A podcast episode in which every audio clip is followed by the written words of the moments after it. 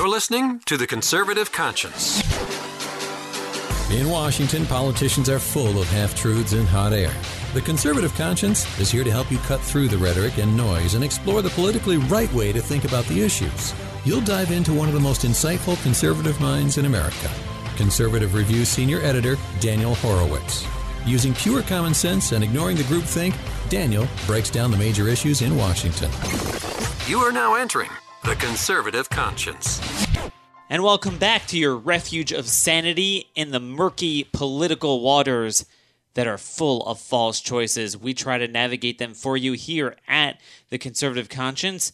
And we're back here on August 30th on Thursday. You know, this is uh, pretty much the, we're in the waning hours of summer, summer vacation. Next week is when crazy things start, school starts, um, the Kavanaugh hearings start, things get real busy. But for now, I'm actually in a good mood because my wife is back, um, you know, from her trip with the kids. And, you know, it's funny in life, you, you can never have, have everything you want. It's like, I said to myself, I really need just some peace away from the fighting because the kids were just home, you know, all summer and they were just in each other's hair, always fighting. And, you know, I'm always fighting all day with people and about issues and everything. So I just needed some serenity, so it was nice to get them out of the house. My wife took them to to my in laws in Richmond, and uh, but then I just I felt so doggone lonely um, without my wife, and I was thinking, man, can I just have just the wife and not the kids? Um, but you know, look, it's all blessing from God, and um, you know, so I'm just looking forward to hopefully unplugging a little bit this weekend, Labor Day weekend um, before before things really start to heat up. You know, there's a lot of individual things I want to go over today, and just to start off with, there were elections held. Elections held on Tuesday night. And to my knowledge, they're pretty much the last major primaries. And the broad theme that I've been focusing on, you know, with these primaries, is that really the last two election cycles, 2016 and 2018, we didn't even have a modicum of a movement focusing on primaries. We, we, complain about the Republicans. You know, everyone, you know, even those that think that the administration is doing even a better job than they really are, everyone will tell you, okay, Congress is horrible. Well, you're not going to change it unless you, you know, like change it. and that means getting involved in primaries. And we have no, we, you know, we, we have um, a hundreds of millions of dollars, endless staffers and organizations on the right, not just the left, on the right, focused on jailbreak, focused on weak on crime, focus, uh, focusing on one of the most consequential and devastating and politically impactful priorities of the left. Yeah, that that's the Orwellian movement of the right we have in this country. And yet I said to myself, imagine if we had a fraction of that money spent on recruiting, um, organizing for donating to conservative candidates, and then establishing ties with the White House to get Trump to endorse our candidates not only would they win, but that would incentivize more drain the swamp type of candidates to get in and actually incentivize better recruits. So we're not just stuck with the false dichotomy of flaky crazies versus the establishment, um, because they would know that Trump would have their back and a movement would have their back. And it's self fulfilling because they have a greater likelihood of winning those those primaries. But we don't have that. And this is why we've basically slid backwards this entire season on net. Not only are we going to have fewer Republicans in the House, um, the Senate might be equal. There's a chance there'll be a few more Republicans, but the type of Republicans we're electing on net are worse. Are worse. That you know, we, we spoke last time about how Republicans love Obamacare, the biggest fiscal issue of our time. No difference between them and the Democrats. These are the type of candidates that we are nominating. These are the type of, type of candidates we're nominating. Um, so we had elections in Florida and Arizona, and then the second round, the runoffs in Oklahoma. And it is just, it's just really sad. Really, really sad. Um, you know, let me let me get back to the Senate race at the end. Ron, De, uh, the governor's race in Florida, Ron DeSantis, because I want to tie into the the monkeying around comment. But just to look at the House. So Ron DeSantis, who's one of the best, smartest, brightest lights we have in the House, he vacated his seat. This is a very conservative part of, you know, Daytona Beach, between Daytona Beach and Jacksonville, that area. District 6. Do you do you know who, who took over the seat? Who won the primary? See, you, you don't hear about this stuff. We're, we're, our side is so focused on the Democrat primaries, which is just bizarre. Um, Michael Waltz, there's a video of him out there. You could Google Michael Waltz global warming um, national security. Now, those of you who listen to this show know between the border, Hezbollah, the drug crisis, MS 13, crime, we have a major security issue. This man said global warming is the biggest national security issue. This is the guy that just won the nomination for Ron DeSantis' House seat. Folks, we lost a seat even before November. Now, the one good news is in District 17, Tom Rooney retired. Greg Steube, a state senator, probably the most conservative state senator, won overwhelmingly with the help of the Club for Growth. That is one of the few cases where he moved to the right. Um, and I give the club credit. They're pretty much the only ones that are gaming out these races. But again, the club has a limited amount of money, and what their strategy is, they'll pick a few really good guys that they think are winnable already, and they'll go all out. And that's their strategy. But everyone else is kind of like, you know, without anyone. And there was a better guy in District 6 Imagine if we had a movement to say, hey, Mr. Trump, do you understand? Like, you have a RINO running there. Now, even the good guy wasn't as good as DeSantis, but whatever. So that was a lost Freedom Caucus seat. Luckily, Greg Steube we got back.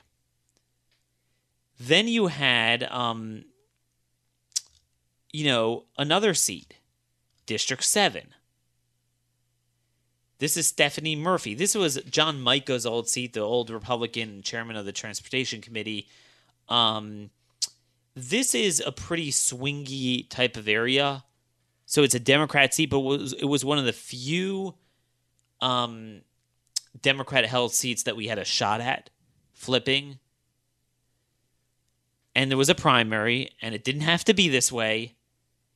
And this state representative, Mike Miller, who is one of the most liberal representatives in the Florida legislature got the nomination. And, and I actually had someone, maybe you might even be a listener. A, and if you are, I'm, I'm sorry, I, I forgot your name on Twitter. But someone, you know, one of you reached out to me and said, "Dang it, I voted for the guy," and I, I don't blame you. I mean, it's so hard when you have Republican districts and you know you or even swing districts and you have these house primaries. No one knows who's who. There is no movement to identify these people. There really isn't.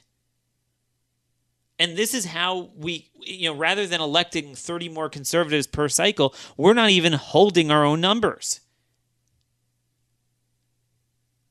You go to Oklahoma, District 1, um, Tulsa based district, where Jim Bridenstine um, vacated to become the NASA administrator. Another Freedom Caucus seat everything I know about the guy who won is uh, is awful. I, I, I, he's for sure not going to be a Freedom Caucus guy. This is Oklahoma.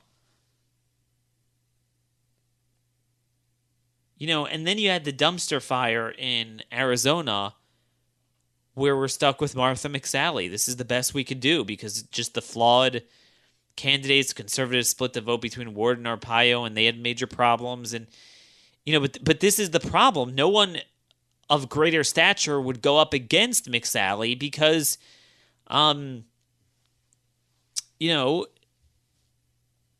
they, they, they, they, they're not guaranteed of getting the Trump support and anyone else's support, and this is the problem. This is why I'll say until I'm blue in the face, we need to go to state conventions. Now, a lot of you say, well, well then we're going to get like crazies that can't win general elections. But what I'm telling you is, but what you'll also get is more like Andy Biggs types. You know, Mark Meadows in North Carolina going for Senate. Jeff Duncan in South Carolina going for Senate. Some of the better House members, you're going to get better recruits, but under the current circumstances where you have to go through the buzzsaw of moneyed interest primaries and you're not guaranteed Trump support, you know, then yeah, I mean, it's not going to work. Now, what went right? That's obviously Ron DeSantis for Senate. Now, I'll be the first to tell you, um, and I've said this from long ago. Uh, I, you know, I was proud to have endorsed Ron DeSantis for for House, you know, back in the day, six years ago. I've been very close with him since. We text all the time. We we've spoken for hours on end about issues. I will be the first to tell you he is presidential material. I don't want to get ahead of myself. He's got to win the governorship. He's got to do a good job as governor. Um, but you know, you know, I'm just reading back to my um, endorsement in 2012 and it's it really is true. I said DeSantis is truly one of the superstars of the 2012 election cycle. He articulates every conservative policy issue in such an intellectually cogent manner that he leaves no doubt as to how he will vote in Washington. He understands his understanding of our nation's founders, constitution, and history is so deep and comprehensive that none of the contemporary squishes would impress or intimidate him into violating our nation's deep-rooted principles. Um, at just 33, DeSantis has accomplished more and has exhibited deeper intellect than most people twice his age. He has the unique distinction of, of holding degrees from Yale and Harvard Law while also regarding our contemporary federal Leviathan with disdain. Um, his experience at these universities actually strengthened his resolve to fight against the prevailing philosophies of these very schools, a philosophy that he considers to be hostile to religious faith, unreasonably critical of America, and antagonistic to the free enterprise system. Um, after graduation, DeSantis joined the Navy and served in the JAG Corps as an advisor to the Navy SEALs. And I go on and on, and um, he is he is a true star. He's very folksy, very likable. He's got that. He really is me. In other words, what I want, what I want from a conservative movement and a new party. Um, you know, he's talked to me before about running as a new party.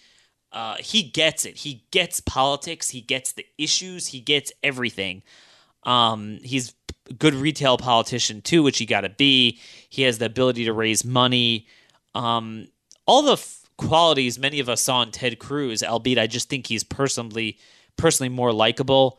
Um, really taps into the anti-elite blue collar um, crowd, even you know while having a Harvard Yale education he really, I mean, you know, he he would be if he wins, he would have that executive experience in one of the most important states, both politically and just just because of its size, swing state, and also having the foreign policy experience of his work in the House.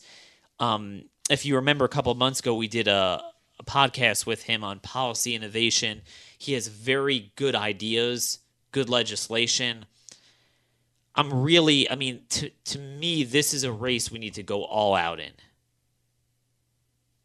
And it's not surprising that the left has, they understand this, which is why they're trying to do a decapitation strike right away. Within a few hours, they catch him saying, you know, hey, Florida, we can't mon- monkey things up by going down the socialist route. Now, you know, for those, some of you might have heard me say this on Steve Deace's show there was some sort of hope that we might actually have a mature debate and election over issues. Finally, your best art guy who seems articulate, this Gillum guy of socialism, and our best art guy to articulate pure free market traditional values, constitutionalism, sovereignty, security, tough on crime, um, against illegal immigration. Even in a state like Florida, he's willing to run on that. He spoke about e-verify um, in sanctuary cities in his um, acceptance, acceptance speech, and we thought we'd have a mature debate, but we thought wrong. No human being with a shred of intellectual honesty could ever think in their heart that somehow DeSantis had this premeditated plan. All right, here's the deal.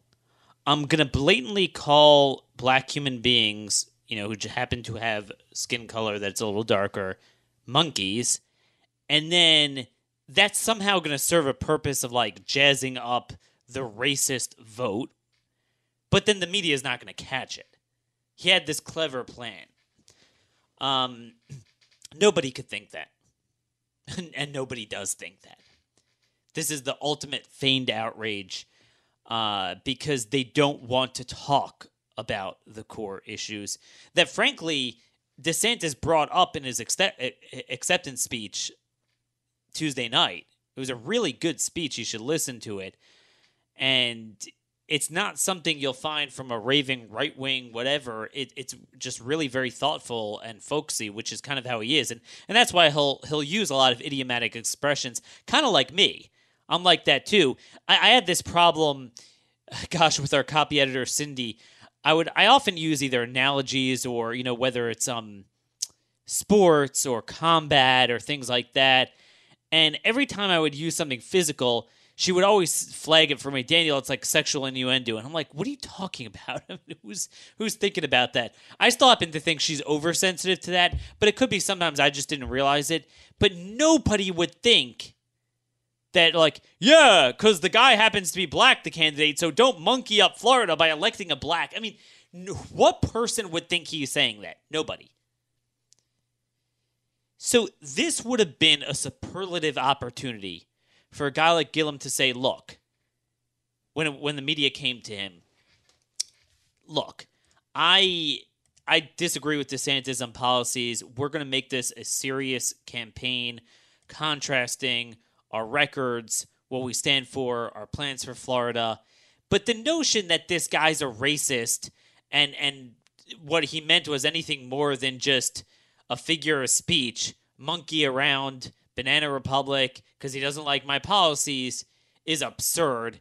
And this is the type of this is the type of tenor of debate that's actually stifling healthy and rigorous rigorous policy debates in this country, and I'm not going to stand for it. I mean, he he could have really scored points with that, but instead, he showed and proved to us that despite his image from some of his previous appearances on on cable news that showed him as a more serious individual, it shows us that there is no such thing as a serious progressive. There is no such thing as an intellectually honest progressive. He said, it's very clear that Mr. DeSantis is taking a page directly from the campaign manual of Donald Trump. In the handbook of Donald Trump, they no longer do whistle calls, they do full bullhorns. Now, I know Gillum believes in a lot of crazy things.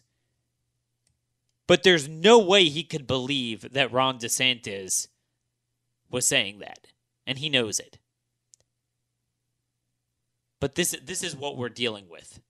We can't have a serious debate. This is why we can't have nice things. But nonetheless, I do have faith that DeSantis will make this a serious debate, and I think I'm almost positive this is going to hurt Gillum.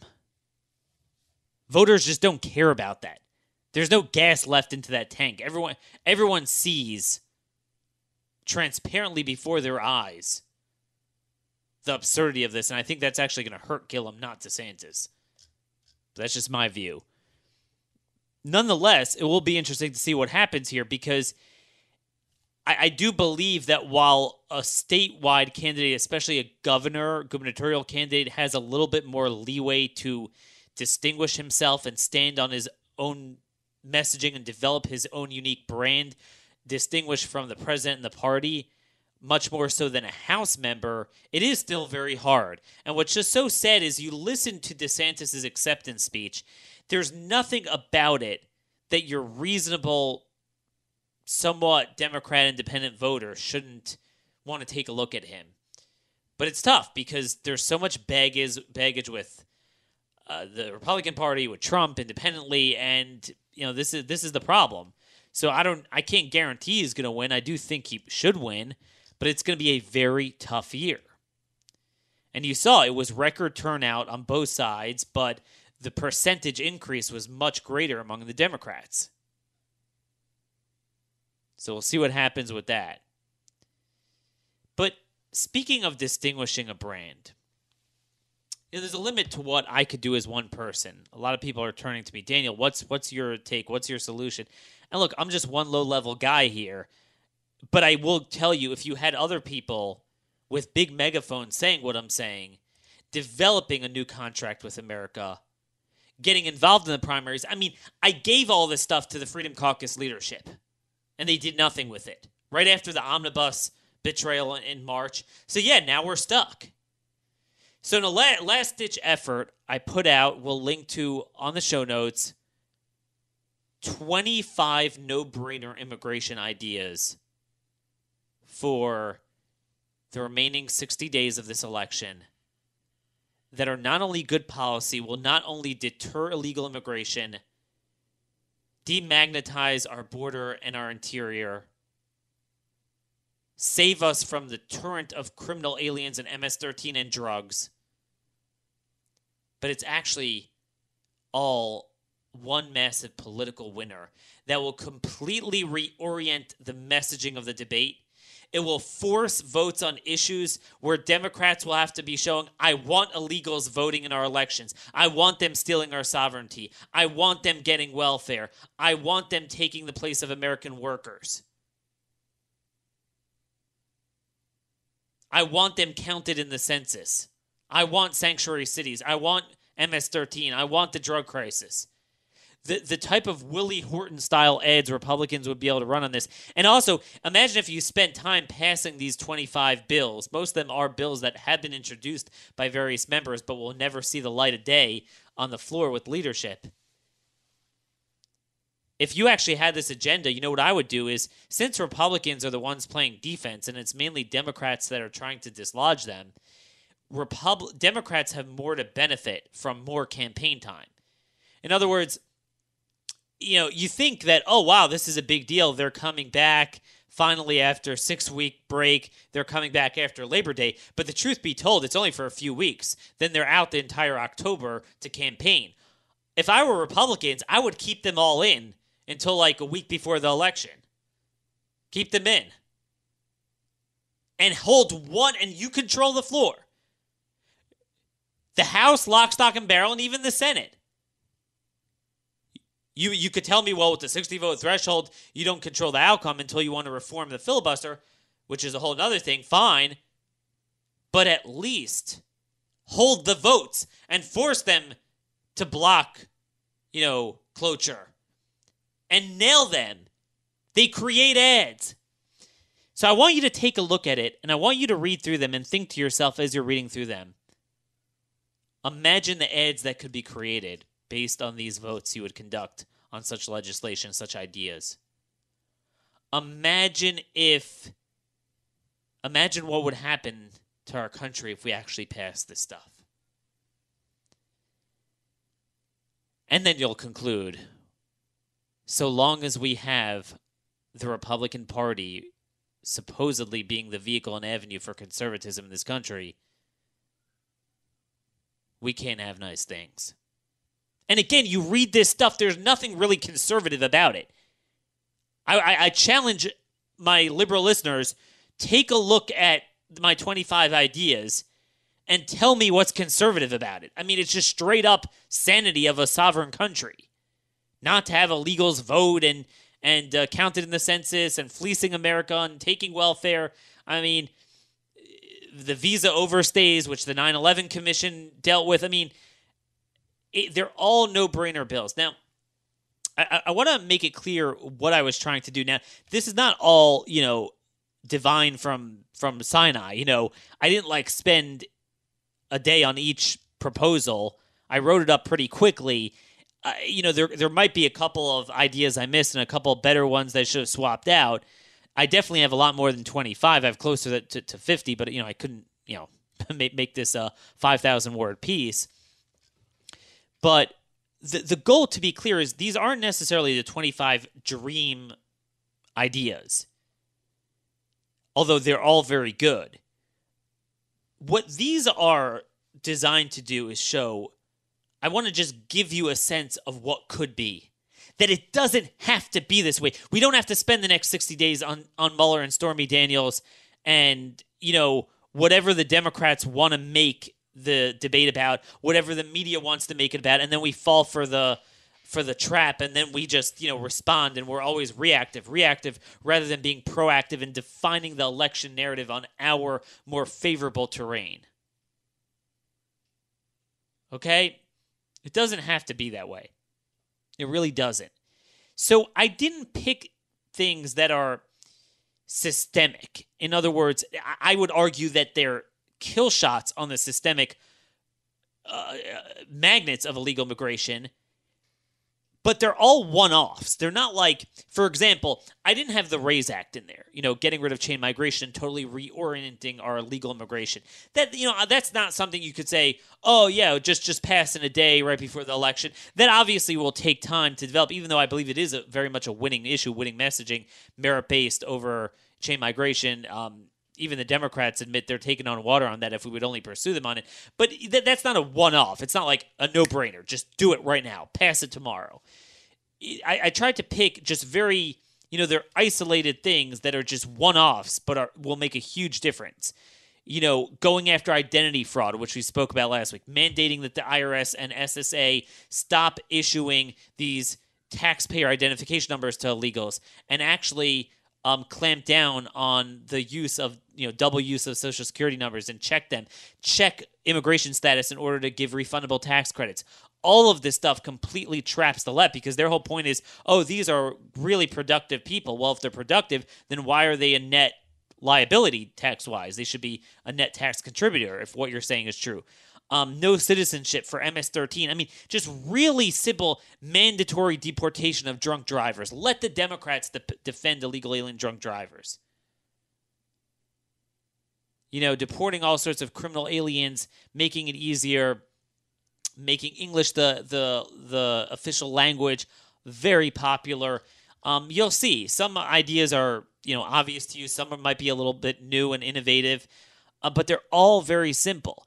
I didn't include things that the, the I view are no brainers, but you know the the Republican political class like, oh no, you can't do that, like birthright citizenship. I didn't touch that. Um, because I do believe if you do all these other things and get rid of all those other magnets, it will become irrelevant. Uh, meaning, if you go after identity theft and you basically fix asylum and UACs, and you go after the welfare, and you go after um, all the things that will ultimately detect them and ensure that they can't get a job. It's irrelevant. They're not going to come. So the whole issue of birthright citizenship for illegals will will really go away, you know, pretty quickly. Um, I didn't include e-verify directly there, even though that's also very popular and a no-brainer because like I said last week, if you actually take care of the identity theft side on the on the government's end without doing it on the employer side, it will it will take care of itself.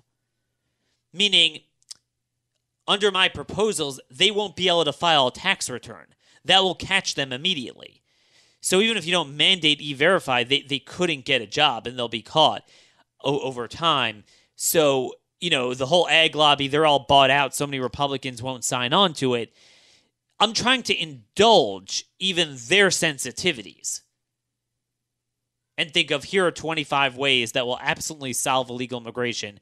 Absolutely easy to message, one offs, easy to take back to your district. Things like instead of saying no refugees, how about giving the authority of, of state legislatures and governors to approve it. If you're going to resettle refugees, shouldn't the governor and the state legislature have to affirmatively take a vote and sign off on it? That's a very popular sovereignty type of issue, very popular take back to your states and localities. Um, this type of stuff, I'm telling you, you know, defund sanctuary cities and give the funding to ICE. That cuts to the core of what Democrats want to do, which is coddle illegals and abolish ICE, which is so unpopular. Mandate jail time for sanctuary city officials that openly thwart immigration law. I mean, you'll go through this, and there's many more ideas. Imagine if we had a party and a movement making these plays. And by the way, some of them can be done administratively, and a few of them, I would argue, are already required under current law, but we, you know, don't do it. Um, such as the no refundable tax credits for illegals, really is a part of the 1996 welfare um, bill that that is you know current law. So just understand this is the movement we don't have. We don't have a movement thinking, man, what are the kill shots on a certain issue we need to take care of? But what's the easiest way to do it? What's the best way to message it? That's a winner. Like we don't have people thinking of this, and that that that's the problem. But you should know Ron DeSantis is very much like that. We always had these long conversations about policy innovation on winning issues and I think if you look at a lot of legislative ideas, like he was the one that had bills to get rid of convention, uh, congressional pensions. You know that that's a very good issue to run on. He has term limits. Um. So anyway, you know I am very bullish on him. You know, no one's perfect. You could always find votes they took or you know political calculations they make. Um, but again, this is a guy who ran in Florida against the sugar subsidies, which owns Florida. It tells you who he is. He had a lot of uh, really nasty ads run against him, more than all the other Republican and Democrats put together. But again, he won by almost 20 points because of the Trump endorsement. I don't want to say he would have necessarily lost without Trump, but clearly, I mean, the 20 point victory over a guy who had all of the establishment. There, uh, one one Tallahassee insider was famously quoted in a Florida paper a couple months ago that in the entire Tallahassee, I don't know more than two people voting for Ron DeSantis. And it, it just proved the point. The entire establishment was for him. And again, this shows when Trump makes the right pick how impactful it is. Imagine if we had Trump getting involved in the House seat to replace him and all these other House races. We could have had 30, 40 better House members than we than we're getting today. But we don't have a focused movement we have a pathetic movement that more often, to the extent they're focused on policy, they're focused on policies of the left, like weak on crime laws. And be- before I move on to jailbreak update, just want to update you on, you know, some of the latest developments. I like to follow through. You know, when I warn you guys there's problem problems, and now the president said we're going to punt it, and you know, just where things stand. But just to go back to one of our earlier points here, why we can't have nice things that I mean, you know, I am a political hack in terms of policy and ideology and first principles. But it, you you also know me, you know, friend and foe of me that if it's something that's not related to that, I'm not going to be a hack about it. If a Republican happens to do, if it's a scandal, if it's this or that, I have my beliefs and I'm going to be consistent about them unless someone, you know, I, am proven wrong or someone uh, is able to convince me otherwise. I'm not going to flip on that, but I'm not going to play the political game. I'm not going to politicize something that's not political. I'm not going to policyize something that's not policy. So, you know, if a Democrat has a flub or a gaffe or not even a gaffe and says, I'm not going to use it against him if I don't believe that that reveals something fundamental. You know, someone just stammers or stumbles on a word. I don't care how much I hate the guy in policy. I'm not going to make it up. And just to talk about how certain things shouldn't be politicized, I just want to go back to what we talked about at the beginning of the week John McCain's um, death. You know, because I just had in the background, I saw on TV as I'm recording John McCain's funeral. And I, I just want to say what I find so distasteful is you know, like all of us, we grieve, especially that form of cancer, is just so devastating. Um, once a political opponent is on his deathbed, is no longer a threat politically. You know, you kind of move on, and I I haven't really talked about him for a long time because he's been out of the picture, and I had no desire to say anything negative. But what was so difficult here is that John McCain and his family, and certainly fanned by the media, until the last minute politicized his death. It was like one big reality TV show. It was like a reality TV death. Puts out a book. You're not invited to my funeral. You're not invited. You're not invited. He puts out this official statement designed on his own death, designed to be read to the public, that really had a lot of political overtures in it. You know, I say that's very difficult. You know, death shouldn't be politi- political. We're not going to politicize it. But what happens if the guy who's dying himself politicizes his own death? And it's like, Sarah Palin, you're not invited to my funeral. I mean, that's really low. I don't care, you know, whether you're conservative, liberal, what you think about Sarah Palin. Sarah was, till the bitter end, was always just very um, gracious, thankful that he, he she uh, that that he chose her as the running mate in 2008 despite negative things he started to say and certainly his staff and supporters she never would return the favor so there's one thing you say okay trump is an enemy oh you're not invited but really to start announcing sarah palin you're not invited to my funeral i mean it's this type of stuff that is just it's just so sad um, they are the ones politicizing it so just as i'm watching this I'm seeing, you know, McCain, not McCain, but one one of these speakers. Who is this guy? Um, Tom, Tommy Espinoza. He's speaking at the at the funeral, and it's just such a shame. He starts praising McCain for being, you know, liberal on immigration. I mean, really? Th- th- this is the problem with the left. It is impossible to have a gracious, graceful policy debate with them. There, there is no way. Show me a blueprint. Don't say, oh, both sides do it. You know me, I'll shake hands on only discussing substance. Say what you want about me, but it's a, as substance oriented as, as you're going to find anywhere else. I have no desire to get into the soap opera, but this is the problem. It's like they'll, they'll they they politicize everything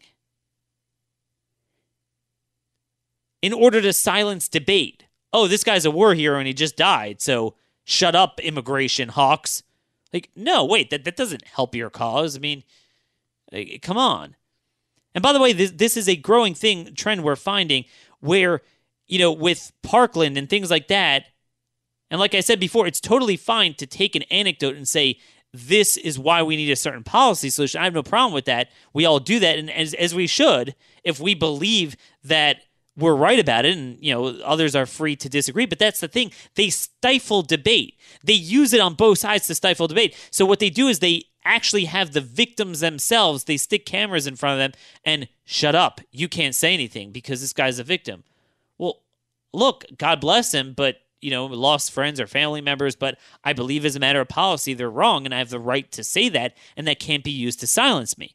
So now what they're doing when it comes to immigration, unlike the gun debate is they're saying we're not even allowed to talk about it when we don't even mention the fam we don't go up to the family and use the family. We use ourselves and just say, look, this is what happened. Here's how they engage in identity theft. Here's how they remain in the country undetected with the sanctuary cities. And here's why this would be totally unavoidable if we did this and this. But it's a step, it's a step further. They're now silencing even the family members that want to speak out. So we've had um, you remember we had Eileen Smith from Colorado Springs area. She lost a son in New Mexico, or unborn son, due to uh, seven or nine time drunk driving illegal alien. He had uh, nine arrests for drunk driving, suspended driver's license. He should never have gotten a driver's license. And this occurred over the period of 15 years. He was never deported. And then one day he crashes into uh, their their family car while they while they were going to the baby shower for that very unborn baby, and the baby died in her arms. And you know, she was told she she told me on air, off air, that you know they made it very clear the media, um, you're not allowed to talk about immigration status. Like you're not even allowed to mention it. So anyway, um, a new friend of mine, Todd, Todd Bensman of the Center for Immigration Studies, I, I, should have him on the show one of these days. Uh, just came over from the Intel Department of Texas Department of Public Safety to now work for CIS, and he's written some very important articles. And you, you gotta you gotta hear this. I just want you guys to to hear this. There was a murder a couple months ago of this uh, college student you know, same age as Molly Tibbetts. This was a man, Jared Vargas, in San Antonio, Texas. He was murdered by a 20, uh, 20 year old illegal alien, Ernesto Esquivel Garcia. So, I mean, we have we have nothing. I mean, no information about this. But this was classic example of a guy who had already been behind bars for drunk driving Note, notice how a lot of the murderers had previous drunk driving incidents. There, there's a lot to be said about that. Not not everyone who has a DWI is going to commit murder, but a lot of the, the those who commit murder, the point is it's not in a vacuum. Usually they had a criminal record, and if they're an illegal, by definition they should have been out of here. We would argue if our policies were in place, you do a significant number of those 25 items, even a few of them that we have on our list, you're not going to have them coming to begin with. But even without that, to the extent they come and at least they they commit a crime, you should definitely get them out before they commit murder. And this is a very important thing because you know just basic criminology, study of criminology in general, uh, not just aliens, just everyone, the entire entire universe of murderers it, I, I saw a stat that 80% of those serving time for homicide in New York prisons, and likely the case most other places, had prior convictions, which is not surprising. Usually you don't go from zero to 100. You don't go from never being arrested for anything to suddenly just saying, hey, I'm going to kill someone. Usually you, you've done a lot of other bad stuff that's, you know, less severe, and then you kind of build up to it over your career of, of criminality. So this is all avoidable. But he posted bond by an immigration judge, classic example. Um, and he knew that this would this could get him deported. And then a few weeks later, he murdered Vargas. So, even though, by the way, he was actually behind bars previously in between for violating probation conditions, but he was released and then and then went on to to murder. Now, I, I don't know much about Vargas if he was a legal immigrant or child of legal immigrants, but you know, again, this is what happens. You're not doing immigrants favors by having open borders and bringing in illegal immigrants and criminal aliens that will make America more like the countries that they're coming from rather than the America they sought to to to become a part of. So anyway, on June 18th, just a couple months ago, they found Vargas's burned out body. Somehow these people are a lot of these MS-13 types are so into burning people. Um, and the cause of death was homicidal violence. And they never revealed how he was killed. So Bensman writes an article here that uh, Garcia was on the scene among other bystanders watching firefighters put out the blaze. After police questioned him, they charged him with murder, arson, and abuse of a corpse. Jeez. um, now read, read this. The San Antonio Express News and KSAT television news reporters dug around. The newspaper found that Esquivel Garcia had worked with his victim at a local restaurant called Bowl and Barrel. And again, j- just another example how it's going to be people part of the legal immigrant and illegal, mainly Hispanic community that are going to be the most hurt by our our uh, sanctuary policies, our refusal to address criminal alien problem and call it out as such. That there is a significant criminal element that it's all redressable that we coddle it and cover it up and they could all be thrown out tomorrow.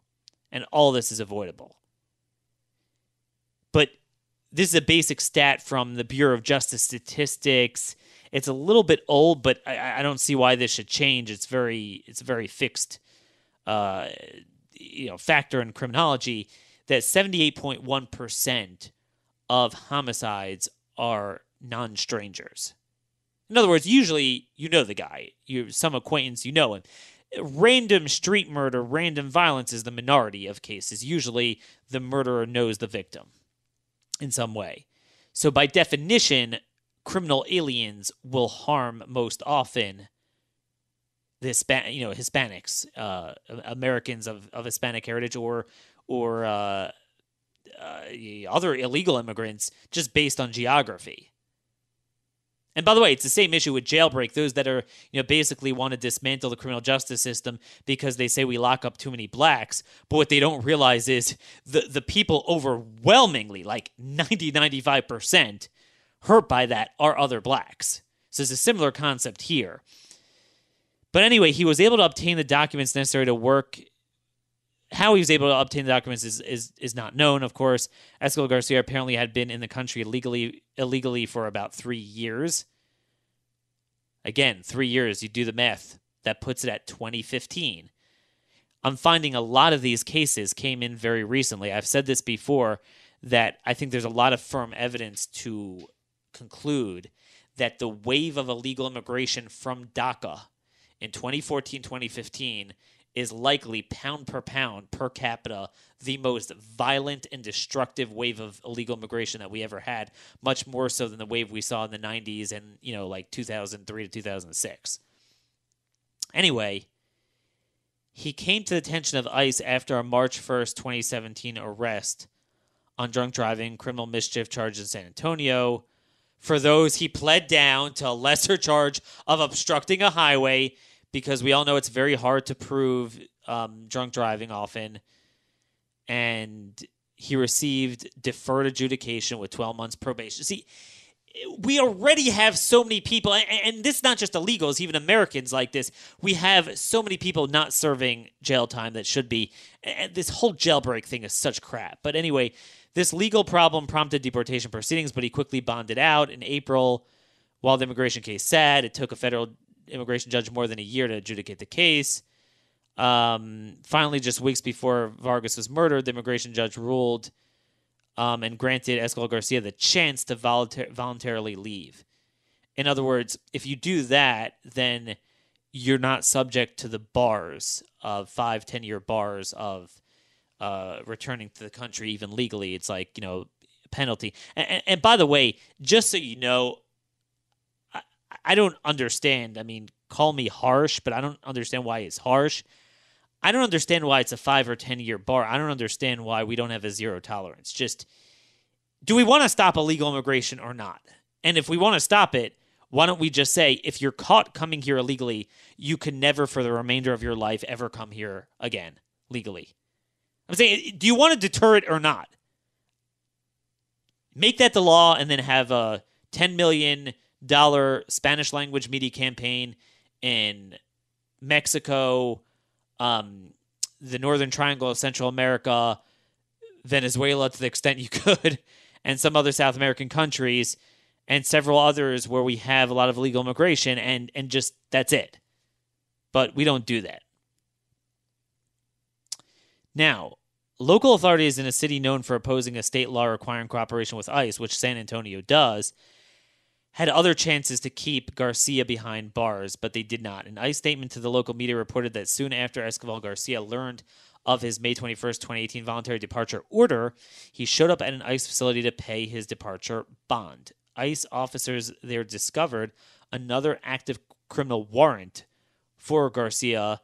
He reportedly failed to report to a probation officer, pay court fees, or complete a victim impact panel and DWI education program. Among other violations, they arrested him, turned him over to local police. His probation for the highway obstruction conviction was revoked. Now, he goes on to say things get very blurry and whatever. Um, but he then quotes an unverified report and, and I got to find out more about this, but a, a family friend is saying, again, I mean, you know, the media is quoting family friends of you know victims of illegal immigration when they're kind of liberal and kind of saying hey no one should make this about immigration. So it's fair to quote here too um, saying that the san antonio police chief william mcmanus and city attorneys told v- the vargas family not to go public about the case. Police deny that. I'm just saying there's a concerted effort to stifle debate on anything in this country we don't live in a country with the equal application of law. We live in a country that is defined by race and identity and protected classes. If you're a protected class, you could do whatever you want and no one could fight against you. If you're not, we'll throw the book at you. And it, it just it's just really sad. Really, really sad. I want to discuss one more thing for today before we um, run out of time, and I know we're, I know I'm probably forgetting some some other things, but oh gosh, jailbreak! I forgot to get to that. See, I got so distracted, so I don't even know if we're gonna have time for this. I want to discuss uh, the DOJ lawsuit. DOJ is joining the suit against Harvard for openly discriminating against Americans of Asian heritage by taking those that are well qualified to be admitted to Harvard and giving their slots to people less qualified because they are purely racist. Meaning, you know, Obama's DOJ, past DOJs have have uh, used government as a boot to go after private institutions for BS discrimination, for not for not discriminating for because they want equal outcomes rather than equal opportunity. This is a legitimate case of discrimination, real hardcore discrimination. And you know, I, I must say, Jeff Sessions, you know, whatever you think of him on Mueller, but when it comes to the policies on religious liberty, on the civil rights, on real discrimination, on immigration, on crime, he really is shaking things up. He's doing everything he can with no support from the White House. So I'm just saying you know, you, you got to look balanced. I know some of you are disappointed with the whole Mueller business and everything, Rod Rosenstein, but, you know, he really is doing a lot of good, and this is one of them. I know that acting assistant attorney general for the Civil Rights Division wanted to come on the show, but then couldn't make it. So we are going to discuss that. Maybe we'll discuss it tomorrow or or later this week. But that's an important uh, important thing going on uh, we will link to as well, so you just get a better idea of what's going on there, and how you know Jeff Sessions is totally taking it to them, saying, "Hey, we're going to apply Title VI of the Civil Rights Act equally, the way it really should be," and Harvard takes federal funds. And part of their agreement is that they won't discriminate. Well, that's discrimination. And in fact, they actually have um, they actually have this is unbelievable. So how do they get away with this? You know, if if uh, let's say you have a pot of Asian Americans, Americans, I hate, I say I hate those terms, Americans of Asian heritage, who score higher than let's say whatever else, whoever else they're using to take that slot. So how do they justify it? So what they do is they create this personal assessment. Your character, how well likable you are, just kind of like, hey, it's not just academics, and, and, that's fine. That's that that's fine. That you know we want you to be a good person. Um, so we're gonna have this extra criteria that that basically factors in uh, this different stuff. You know, personal ratings. So you know what they do? Then they openly do this. So whether it's it's called positive personality, likability, good person, human qualities, Harvard admits on average that it scores Asian American applicants lower on personal rating than white applicants. And I would assume probably black applicants too, but you know, I mean, dude, you want to talk about racism? You want to talk about monkeying around here? I mean, dude, that's like weapons grade race. That's real racism. That because the, these uh, applicants score higher, they created an entire personal thing. And, and look, it would be one thing if, you know, Americans of Asian heritage were just unlikable, stick in the muds, a bunch of SOBs more than any other people. But I don't think anyone could point to any, um, you know, any evidence that that's true, and, and no one would tell you that. And yet they openly score them lower just to exclude them. Dude, that is the racism there. See, what Harvard is for, and all the liberals are for, rather than equal opportunity, and then you let the, you know, results of a meritocracy fall where they are, and, and you just don't focus on on identity and you treat everyone like an individual. Instead, they're so into groups and a representation of this number of people that they downright discriminate in the in, in literally the traditional sense of invidious discrimination. Where you downright may see they don't want to confront the truth like hey okay you know more of these people you know on average Jews and Asians are going to score higher than blacks and Hispanics and even other whites on average, right? That is a fact. Now, who cares? Because everyone's an individual and you'll have individual Asian applications that you say, hey, the guy sucks. He's low scores. And you'll have individual Hispanics or blacks like, wow, this guy's amazing. But, you know, if you're going to look at numbers, but we, we don't care. But that is true. What is not true is to say Hispanics, uh, uh, um, Americans of Asian heritage, are um, less likable. Okay, th- that is not true. There is no data to back that up. And yet they do that. So they're willing to lie for equal outcomes or unequal outcomes in pursuit of equal outcomes, but they're not willing to tell the truth in pursuit of equal opportunity. These are the people we're dealing with. This is this this this is what a progressive is. Um, so so kudos to uh, Sessions for going after them. Just wanted to just really real briefly with jailbreak. Uh, you know, a lot of people have commented on noting that what the heck you had these Islamic crazies have a training camp in New Mexico, starve a kid to death there, training kids to commit school shootings. The guys, I mean, this is such a national security issue. And the New Mexico judge lets them go. And a lot of people are commenting on saying, well, what's the deal? Some people are saying, well, really the prosecutor dropped the ball. They have they have what 10 days to show probable cause, and this and that.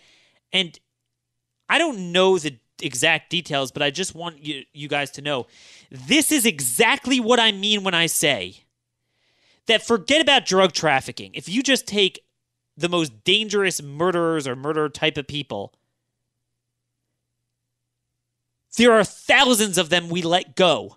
We have a two we have an under incarceration problem. We have an under prosecution problem. We have an under sentencing, under conviction problem. We have too many loopholes. A lot of people are reflexively assuming the prosecutor was incompetent, but I, you you don't understand how hard it is, even in slam dunk cases of the most violent people, to hold them initially and to convict them. There are, if you're a good defense attorney, there are so many loopholes. Now, this case, it might not have been the judge's fault; it might be the state law, but the laws are the problem. We need criminal justice reform the other way. And that's the case here. We need it the other way. You know, it's all about defining the landscape. It's funny. Um, Rand Paul and all the libertarians and the jailbreak people are putting out this phony push poll. And I never understand. See, I understand push polls as a way of, disp- you know, trying to just publicly dispirit the other side. Oh, we're winning. But I never understood the purpose of lying to yourself. Meaning, if you misrepresent what's going on, so they literally have polls. What if you have a new father that's desperately trying to find funds for his ki- for to raise his family. He never did anything, and in fact, he's really better than everyone else. And he just happened to be like forced into some drug tra- drug possession. They wouldn't say drug trafficking. Do you think he should be locked up for life? And do you like? And then they get you know a certain result like oh look the public agrees with us. If you poll people, is general is our system too tough or weak on violent cr- criminals, on drug traffickers killing so many people, on murderers? You'll get the exact opposite. So anyway, there's that going on. What a bunch of garbage. But yet we don't have a conservative movement that's focused. We have a monkeyed up conservative movement that is turning this nation into a banana republic. Sorry about the pun there. I couldn't help it. Thanks for listening, y'all. God bless. Until next time, this has been another episode of The Conservative Conscience.